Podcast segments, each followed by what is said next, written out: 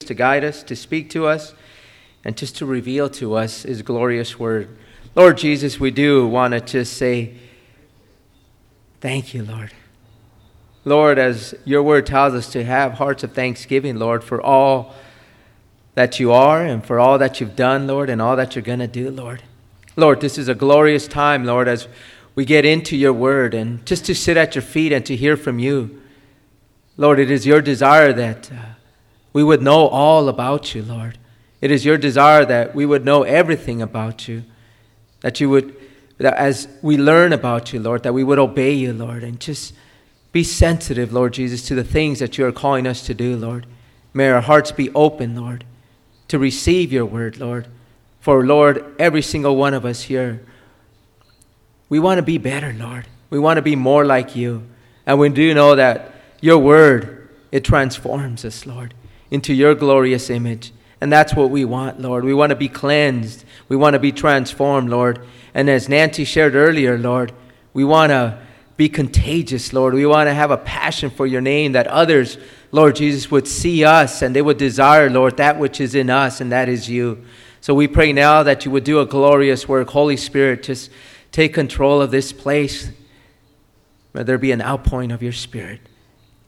May there be revival in our hearts, Lord, to do the things that you are calling us to do. We love you. We praise you. We ask these things in Jesus' name. Amen. Amen. Well, as I mentioned earlier, we are starting a, uh, a new book. And uh, this book, like the book of Romans, is extremely doctrinal. And it's doctrinal when it comes to, uh, to Jesus Christ. Everything we need to know about the Lord is, uh, is written here in His Word. And so, uh, so it's going to be very, uh, very informative. And most of all, as, as we're going to see that these things would be remembered and, and written on the tablets of our hearts. Uh, just to give you a history about this book, as we do always before we get into a book, uh, it's important that you know what's going on, and, and uh, everything that we know about the book is what we want to convey to you. As far as who wrote the book of Hebrews, I'm going to share this with you. No one really knows. We can all have guesses as to who wrote the book of Hebrews, and I'm going to talk about a couple of those. Uh, the first is Paul. Uh, many believe that uh, Paul has written this epistle, and many have called it the Epistle of Paul. And the reason they believe this is, is because of, uh, of just uh, the things that he writes about. And uh, many are similar to the, th- to the previous teachings from other books. But we also know that, that uh, the style is very different, though, and that's why people begin to doubt and begin to question whether Paul has actually written this book. Uh, we have early church fathers like Origen and, and uh, Clement of Alexandria that quotes this to be the Epistle of Paul. Uh, and so, with that, you know, no one is really for certain as to who wrote the, the book, but uh, others have said it is Barnabas. Do you remember Barnabas, the partner of Paul, when they went on their first missionary journey? Many believe that it is Barnabas, and as far as the teachings are concerned, Paul and Barnabas spent much time together. So it is believed that, uh, that it's a possibility that, that uh, Barnabas wrote this book. And also, this book has been quoted as an epistle of Barnabas by the early church fathers, and one of them was Tertullian. And he said that it was the epistle of Barnabas. There's also early manuscripts that show that, that uh, when they canonized several of the books, that one of the titles that was given to the book of Hebrews was, was uh, uh, called the Epistle of Barnabas. So, again, that one is also another one that, uh, that people say may have written the book. Uh, others are Luke and Silvanus and uh, Philip the evangelist, or Priscilla and Apollos. So, uh, you know, there are many that say, and the reason why it is said that uh, I, the reason why there are many guesses as to who the author is is because the author is never identified. When he wrote the letter, he never said it was written by this person, it was written by him. But ultimately, does it really matter who wrote the book? Who wrote, who wrote the, the Old and the New Testament? The Holy Spirit, right? Actually, the Holy Spirit is the one that wrote all scriptures and as we know, one thing that they are all inspired books by the Holy Spirit. Now, to tell you when it was written, This is also questionable because again, there are not any uh, there's not any time frame. If we don't know who wrote it, then it's hard to identify when it was written. And so we do know one thing is that the early church fathers in 95 AD they quoted the book of Hebrews. So that means that the book of Hebrews had to have written before 95 AD. And one thing that we know about the book of Hebrews is that the temple is mentioned many times and ceremonies are mentioned many times. So that gives us another clue. The other clue would be that, you know what? If it was if he was still talking about the temple and the various ceremonies that were done at the temple, that means that the temple was still in place. Meaning that in 70 AD, the temple was completely destroyed. And that is when the Jews were all scattered from Jerusalem. And so we know if, if that is the case, if he's quoting uh, that the te- or if he's talking about the temple, so we know that it had to have been written then before 70 AD. And again, if we think about this, I mean, you know, we know one thing that God's word is timeless, right? That God's word applies to us. So again, you know, when it comes to the timing of the book, it, it's really not that important. But some people have placed the year to be 68 or 69 AD when it was written. And now let's talk about to who it was written. As we see here, it's the epistle to the Hebrews. Who are the Hebrews? The Jews, right? So we know one thing as a title is given that this book was written to Jewish Christians. It was written to the Jewish Christians, and, and it was written to them because, you know, as, as, as we're going to talk about, it, it's written to them because they needed to hear something. They needed a, to hear a message from the Lord. And most believe that these Hebrews that it was written to were, would have been some sort of church. As far as the location of the church, we have no idea where it was written, uh, what location uh, these Jewish Christians, uh, what church they belong to. But ultimately, it's written for all people, and it is written for us. What is the purpose of the book? You know, as I mentioned a, li- uh, uh, a few seconds ago, you know, this book was written for Jewish Christians to continue to keep the faith. You know, their faith was under attack. And we need to understand, just like it is today, our faith is under attack. And so we have here that these Jewish Christians, their faith was being tested, their faith was being persecuted, their faith was being questioned.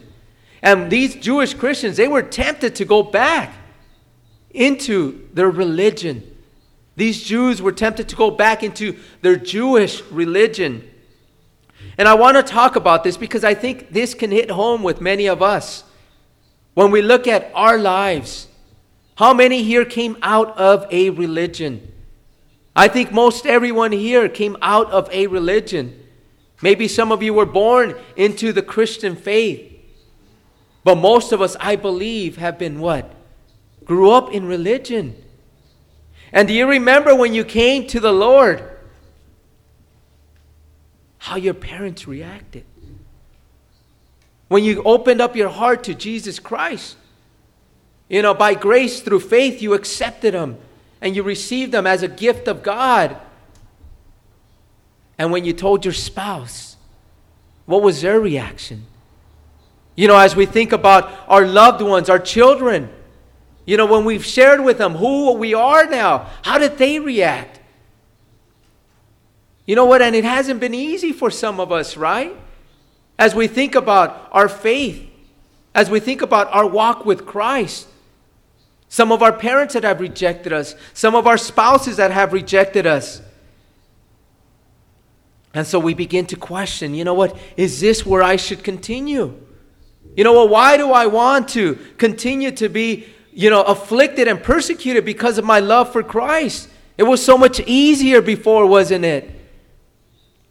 And so you have this letter that is an encouragement to those that came out of a religion. You know, to understand that Jesus is the way, the truth, and the life, and that no one else gets to the Father but through Him. It is not one of laws, You know, of laws which, which bring us closer to the Lord, man made laws that say you need to do this and you need to do that. But it is one based on grace, it is one based on love. And we know that many people are in bondage to religion, right? You know, I personally know people, loved ones that I have, that are in bondage to religion. And why are they in bondage to religion? One of the reasons is it puts them in control. And I want to expound on that. Why does it put them in control? Because salvation is based upon them, it is not based upon the finished work of Christ. See, we're also used to being in control, right? And so when we're in control, we know that salvation is based on us, it's on what I do. They cannot rest on the finished work of Christ. They say that's too easy, right? You know, to say, you know what, I received Jesus in my heart, and that means that I'm saved. I don't need to do anything else. See, many people have been brought up this way. And life has continued to teach them that, you know what, it's up to them. I want us to turn to 1 Corinthians. 1 Corinthians chapter 1. 1 Corinthians chapter 1 verse 25. I'm sorry, verse 21. 1 Corinthians 1 chapter 1 verse 21. It says there, for since in the wisdom of God the world through wisdom did not know God, it pleased God through the foolishness of the message preached to save those who believe. See, many believe that, you know, many say that's foolishness. There's no way that I can attain salvation by placing my faith. That's there's no work involved there. It's just believing. There's no labor involved.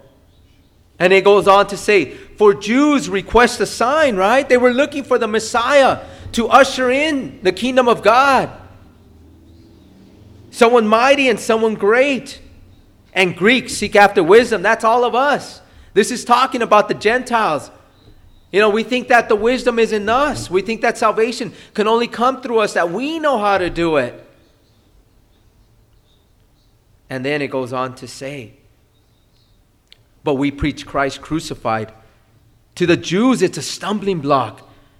You know what? They can't, they, they say there's no way that, that the Messiah, the great Messiah, would come as a servant and would give his life for others to be crucified. And to the Greeks, it is foolishness to look at this man who's weak. You know, to say, you know what? I give my life for you. That shows, that's a sign of weakness, isn't it? Not to fight back, not to argue. But yet, as we keep reading, it says, But to those who are called, both Jews and Greeks, that's us and the Jews, Christ, the power of God and the wisdom of God. Because the foolishness of God is wiser than men, and the weakness of God is stronger than men. Isn't that awesome? When we think about this, you know, as I think about, you know what, just my life, you know, as I think about these people, right, as, as things got hard, you know, a lot of them wanted to go back to their Jewish faith because he's writing to Jewish Christians. And when life got hard, they say, you know what, I'm going back to my Jewish religion. I'm going back to Judaism. And so the writer of the book of Hebrews is saying, hold fast, you know, to your Christian profession. Persevere, don't be quitters. You know, for us as Christians, we know that quitting is not in us, it's not in our vocabulary. You know, we need to continue to persevere no matter how things get. And what I love about this is because, see, there's a better tomorrow for all of us. We know what's at the end of the finish line. We know all that we receive if we keep going and not give up. See, this is us. This letter's to us to say to keep going. See, these Jews, you know, they were all into the law, right? It was all about keeping the Ten Commandments and all the statutes and the different commandments that were given to Moses for the Jews. But when Jesus Christ came, he didn't come to abolish the law, but he came to give us grace and truth. And the Jews said, You know what? I can't. You know what? These, the law is how I'm going to get closer to God. It's not through this man that came. You know that this man that came that said he was a Messiah? You know what? The law is greater. The law was given to us by Moses. God spoke the law to Moses so that he can give it to us. See, Jesus doesn't like religion. That's why I want to share with all of you. We as Christians, it is not a religion. We are in a relationship with the true and the living God.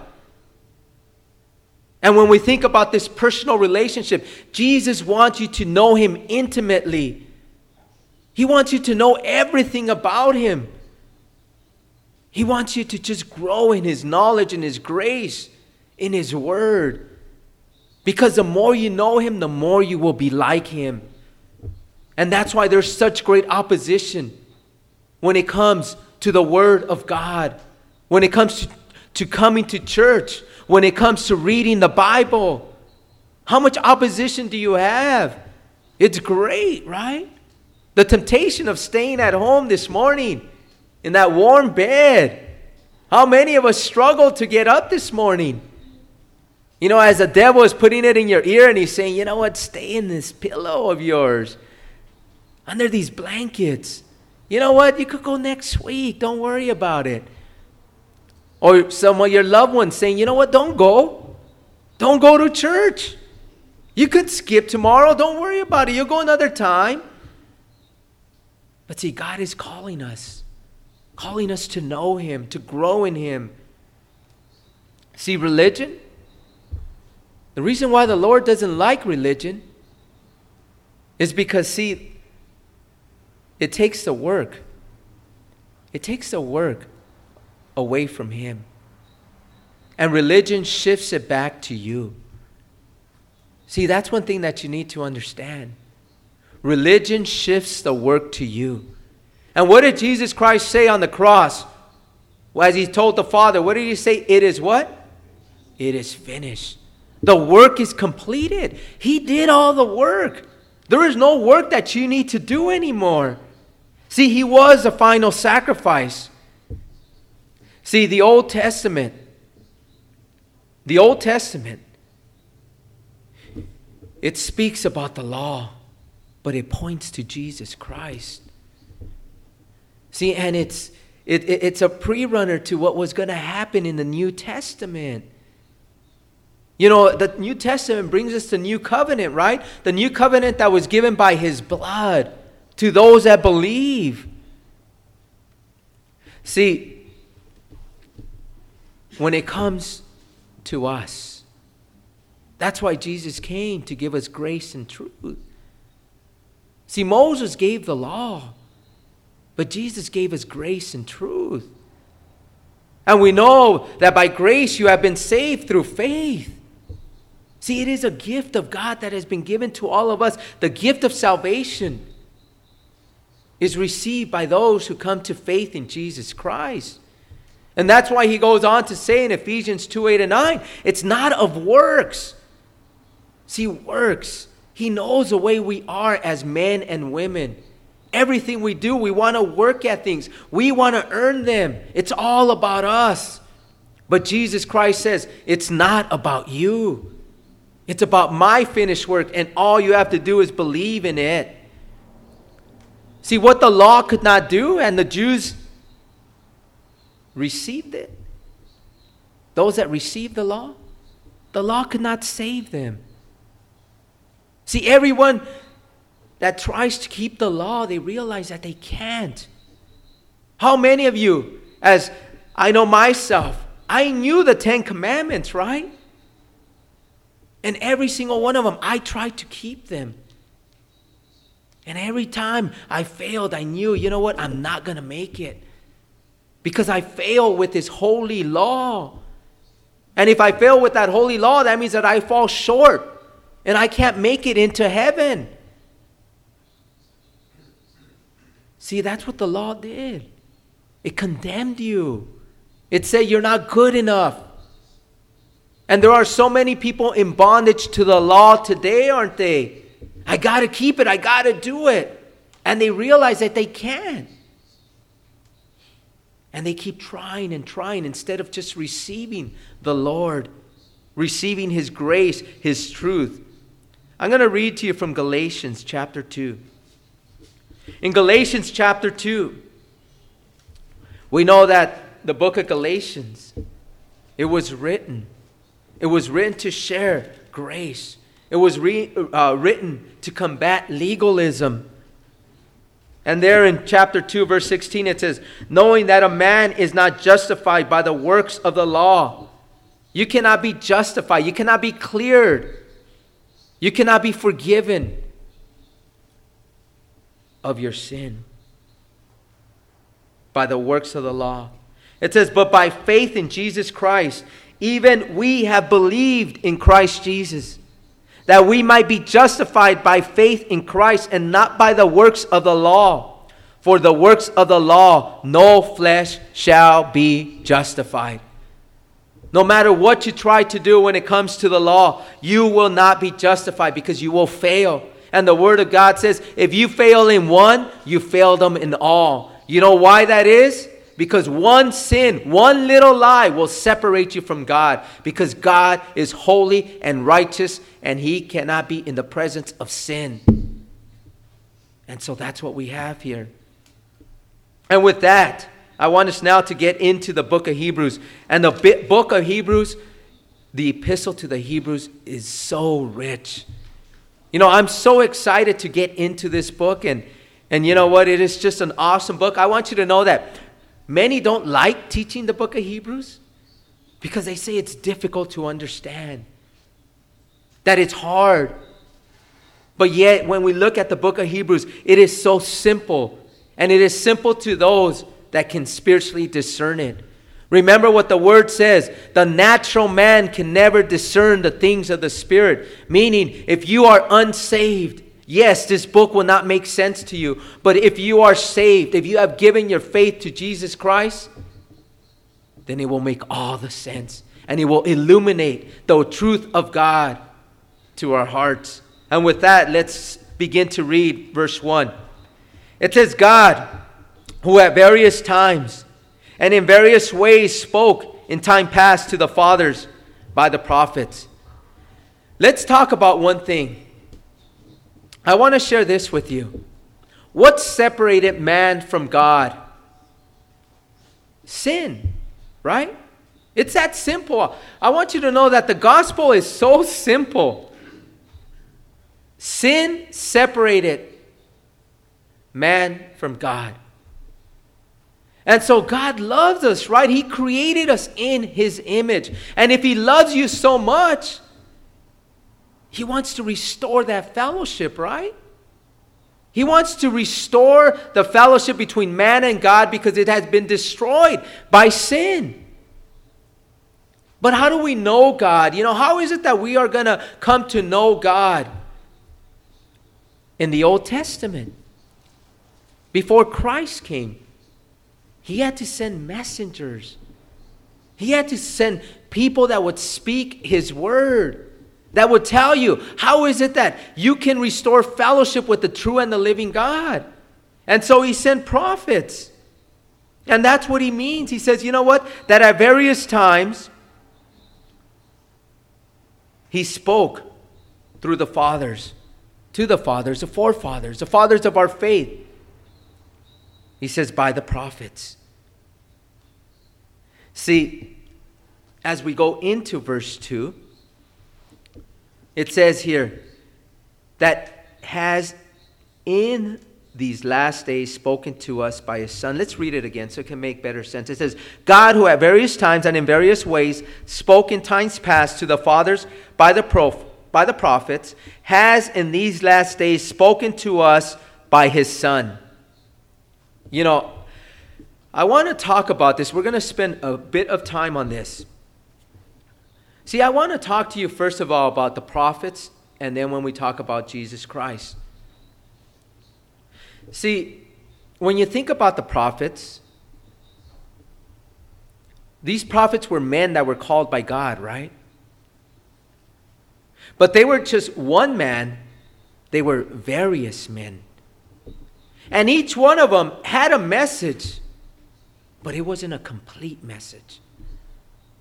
And so when we talk about Jesus Christ, the message that Jesus Christ came to give is that he is the Son of God and that there's only one Son. And you know what he came to give? The final message. See, that's why Jesus Christ is superior to the prophets. And the Jews love the prophets. You know, the Jews, the prophets were everything to them. Moses, they idolized. It was to them, you know what? Moses gave us the law. But when we look at Jesus Christ, he's the Son of God, and he gave the complete message. And he came by one man, not by various men, which shows that they were what? Inadequate to the Son of God who came and gave that complete message. In the last days, it says there. You know what? The last days begin after Jesus Christ came. And the last days are at us today. You know, these times we know are the last days for each and every one of us. But as the writer says here, in these last days, the words by God were spoken to us by his Son. If you need to know God and anything about God, you know where it's at? It's here. Everything that we need to know about God is here. Everything you want to know about Him, everything you want to know about the life here on earth, everything you want to know about the afterlife, everything you want to know about salvation, about being saved, everything you want to know about all that there is, there has to do when it comes to the spiritual things and even to the physical things. It is written in his book. But one thing I want to share with you is that Jesus reveals God. And why does he reveal God? Because he is God. And I'm going to give you some scriptures, and you don't need to turn here because I'm going to go quickly through them. In John chapter 10, in verse 30, it says, I am I and my Father are one.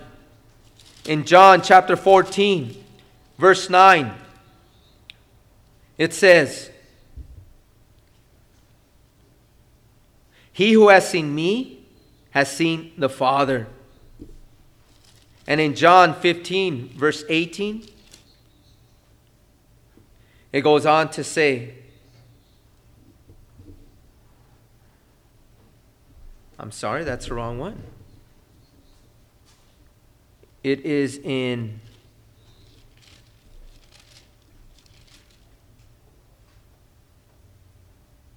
five eighteen. I'm sorry, I wrote down the wrong verse.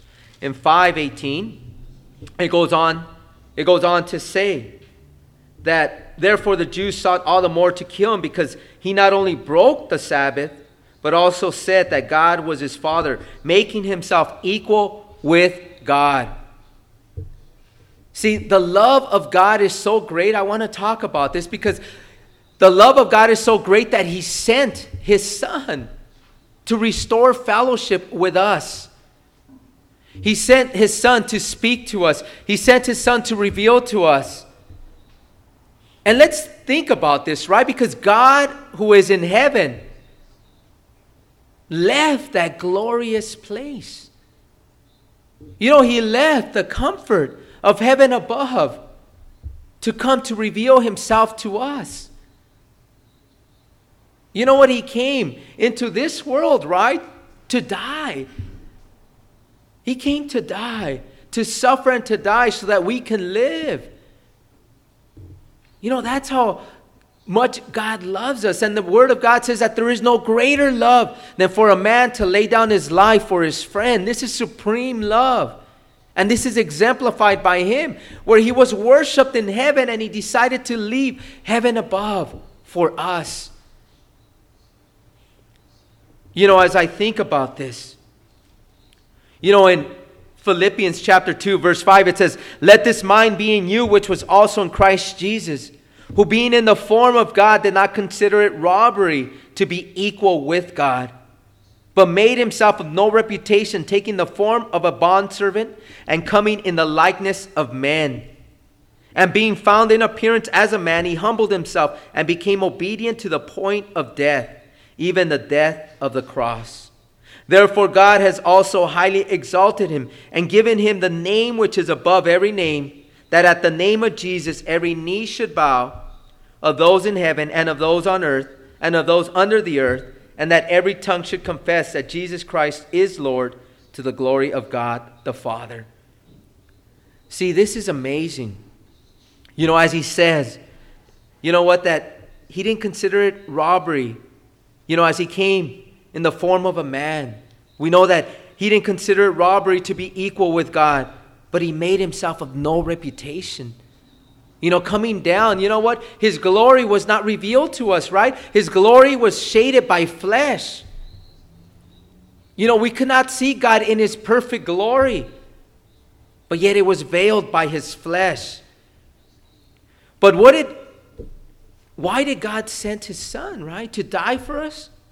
but to speak his message to us. See, he came to speak his message to you and to me. And I want us to think about this. You know, what message, the message that we have received, what do you do with that message? You know, as we go back to Hebrews, I want us to turn to Hebrews chapter 3.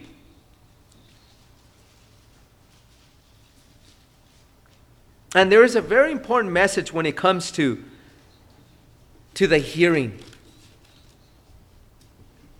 It says there in verse 7 to hearing this message, it says, Therefore, as the Holy Spirit says, Today, if you will hear his voice, do not harden your hearts as in the rebellion.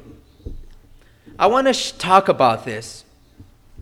See, when we hear, See, because we all have ears, right? The Lord has given us two ears to hear, right? And it's in proportion to our mouth because He wants us to hear more than we talk. But when we hear, there's something that needs to be involved with our hearing. And as the Word has revealed, it's our hearts. Our hearts need to be open to the gospel. Our hearts need to be open to hear the words of God. If our hearts are hardened, we're not going to receive the gospel. I want to share this with you, and I'm going to give you an illustration of this. I remember, I remember there was my wife's aunt and another uh, relative of mine. They kept inviting me. You know what? I want you to go to Calvary Chapel Golden Springs with Raul Ries. And I was like, no, I don't need to go. Said, I'm not going to go. I don't need to go. And they kept pushing me and pushing me, and my heart was hard. My heart was closed. And I remember sitting, it must have been like about five rows back from the, uh, from the altar where he was preaching. And I remember my wife, I know she was all excited. I could hear her and her aunt talking. And they were so happy that I had gone. And I remember he was preaching the gospel. And you know what? And I said, you know what? I ain't going to listen to this. And I hardened my heart. And he gave that message. And in spite of that message, I said, you know what I'm going to do? Is I'm going to go to church, but I'm just going to go to sleep. And when Raul Ries was preaching up there, that's exactly what I was doing. I hardened my heart and I fell asleep. But see, as the Lord began to convict me, as He began to work on me by His Spirit. He convicted me of my sin and my need for Jesus. And then I had my wife's uncle. And you know what's amazing about this is uh, I don't know if I've shared it with him. I think I have, but maybe I haven't. But I remember him and my brother in law talking. And we had built a, like a playground for my kids. And he says, You know what? I have a lot of sawdust if you want to put it in your playground.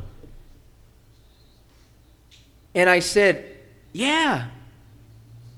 And so we went to his house, my brother in law and my wife's uncle. And I remember when both of them they began to share with one another about Jesus. And they began to share their love for Jesus. And they began to share all that Jesus was doing in their lives. And I remember saying, I want to know Jesus the way they know Jesus. I want my life to be changed the way their lives have been changed. And so I went to Calvary Chapel, Montebello. And I remember my brother in law saying, Hey, I'll go with you. I said, No, no, no, no. I want to go on my own. Because I want to hear, I want, I want to hear Jesus the way you have heard him. I didn't want any, any type of, of distraction or any hindrance. And this time when I went to Calvary Chapel, Montebello with Ponch, my heart was open. And I received the Lord. I share this with many of you.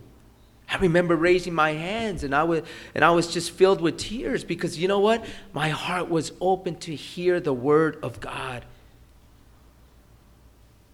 See, as the writer of Hebrews says, Today, if you will hear your voice, do not harden your hearts as in the rebellion. I was no longer in rebellion. My heart was open to him, and now I was able to hear his voice. I was able to understand the things of the Spirit. I was able to discern them now. And now, when I would hear the Word of God and I would read the Word of God, it was all living and it was alive and it was truth. See, this same message is for all of us. When it comes now hearing what He expects of us and what He wants of us and what He has plans for us, how are our hearts? Are your hearts hardened? Or are they here to hear the truth? You know what? It's so easy for many of us to backslide. I'll share this with you. When you stop coming to church and hearing the Word of God, when you stop reading the Word of God, you start hearing other things, don't you? You start hearing other voices and other things that are now teaching you, other things that captivate you.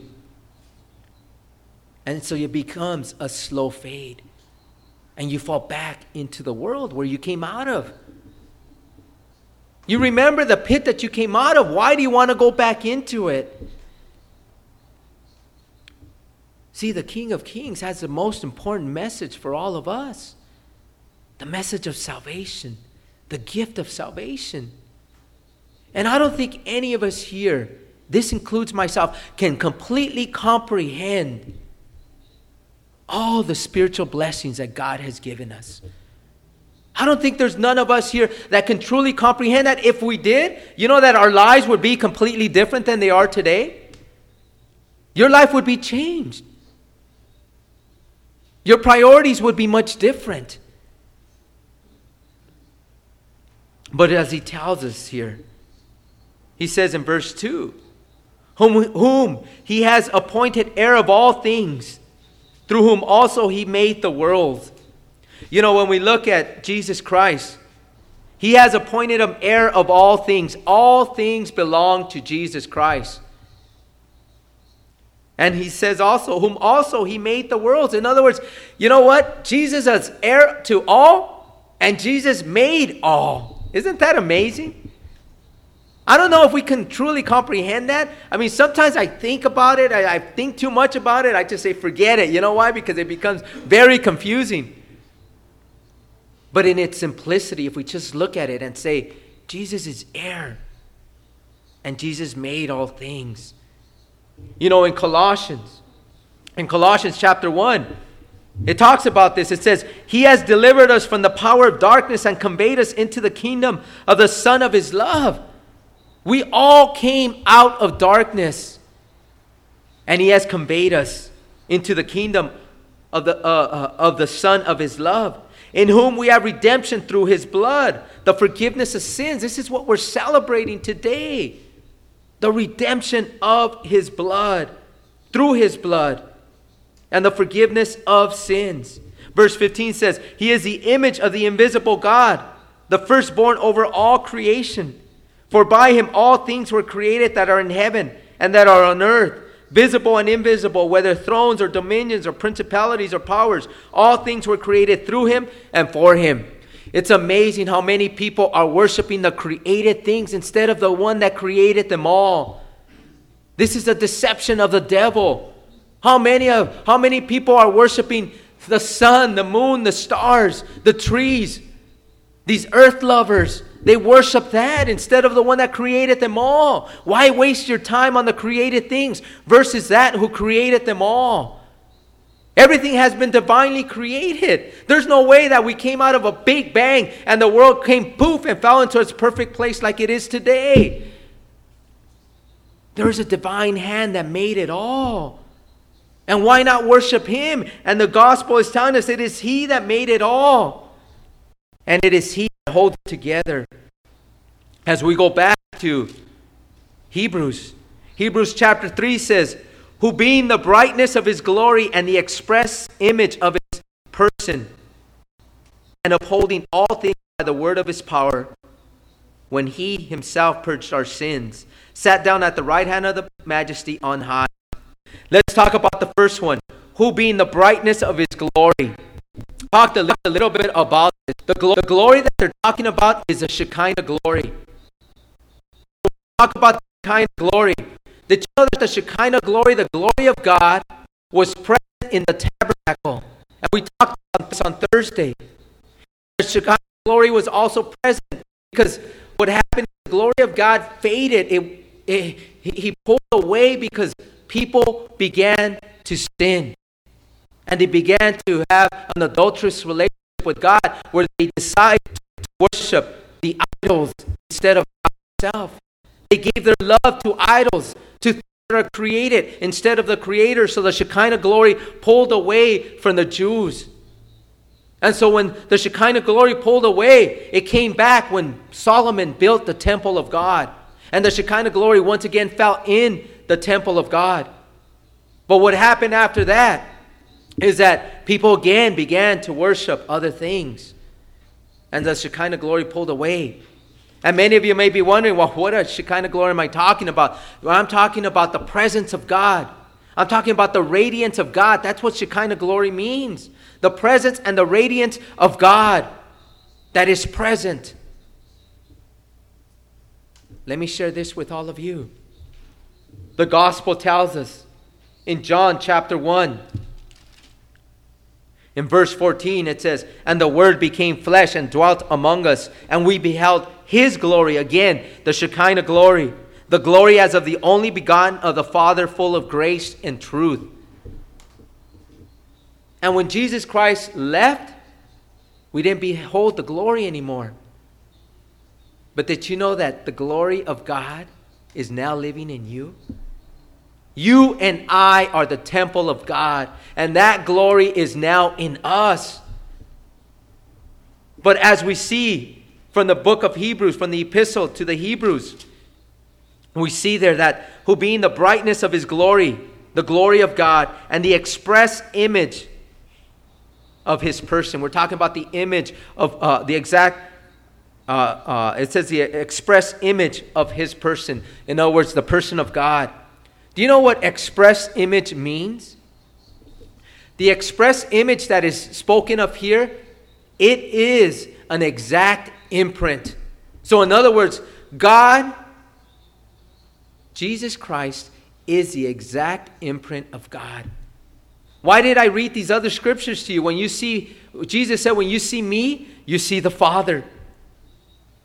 And then it goes on to say, upholding all things by the word of his power, which is read in Colossians, that everything has been spoken by him.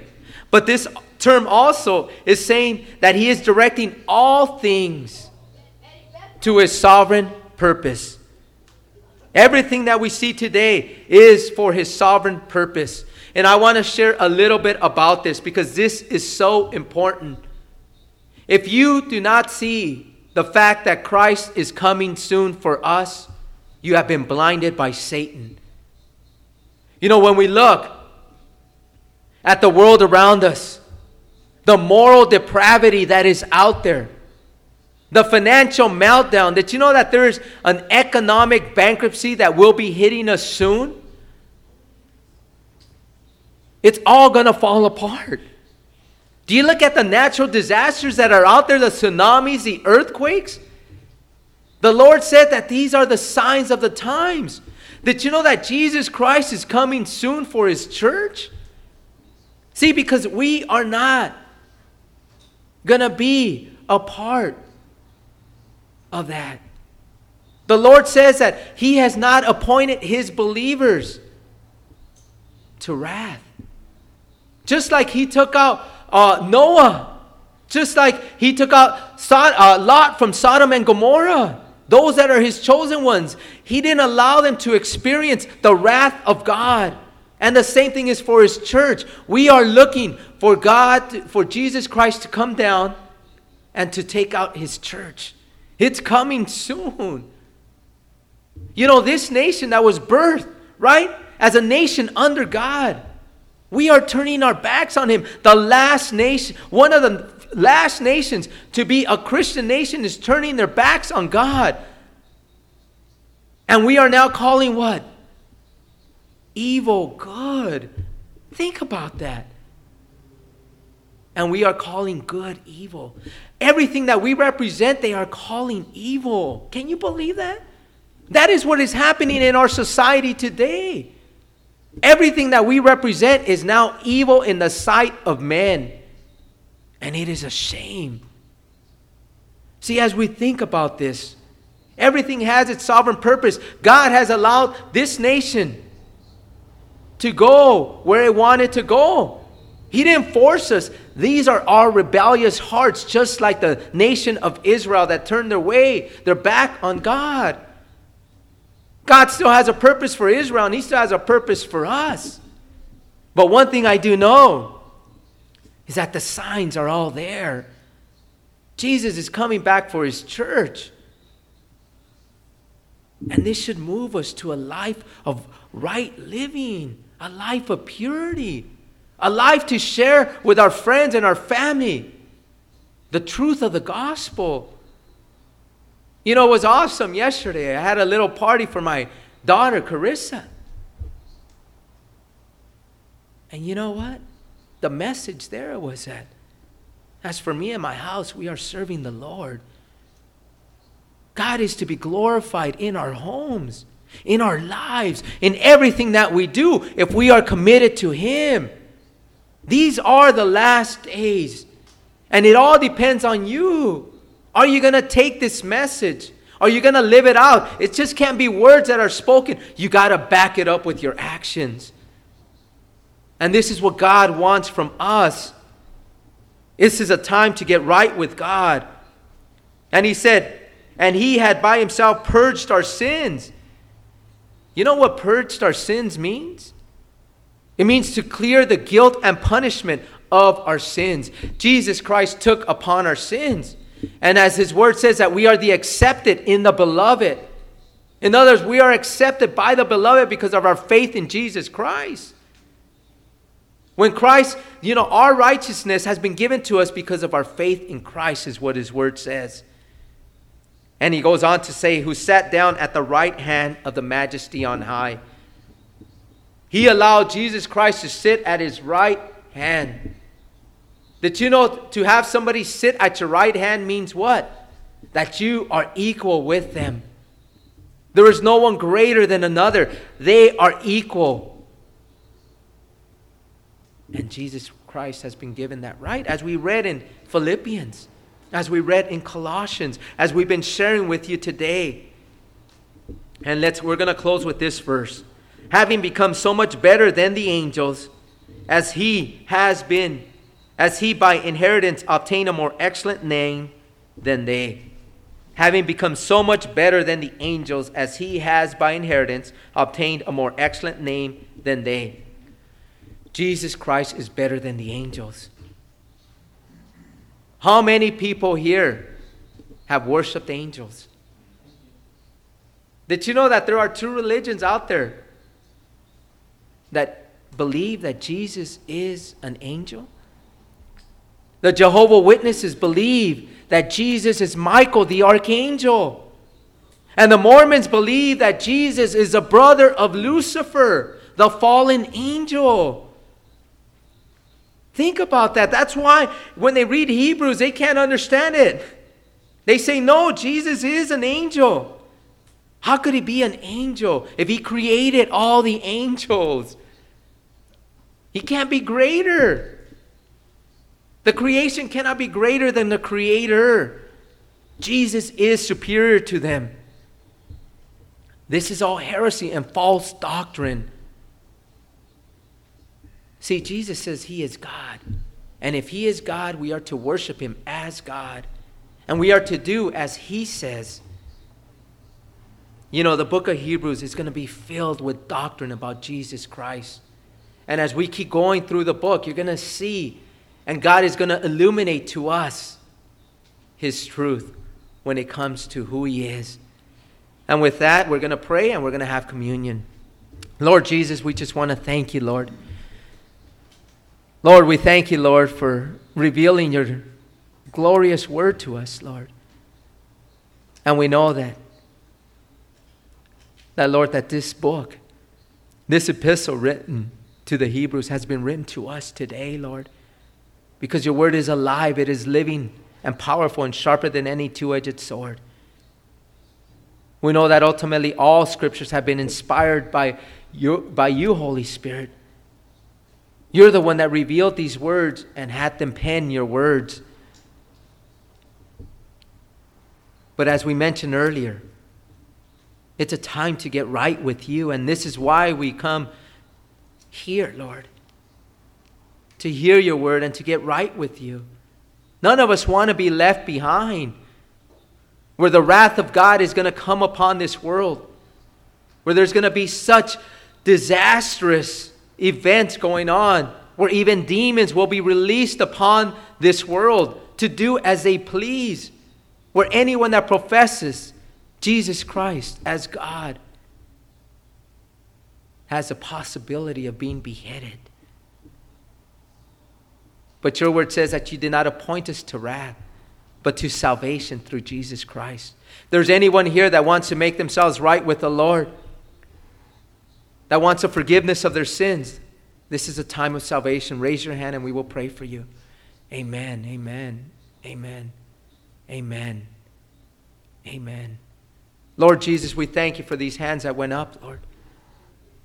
Lord, they're children of you. And the only way they can be children of God is through Jesus Christ. And this is who they're accepting and inviting into their lives. Lord, they're doing it before men, and we thank you for that. So we give you praise, glory, and honor, and we pray this in Jesus' name. Amen. Men, if you could come forward. As the men are passing out communion,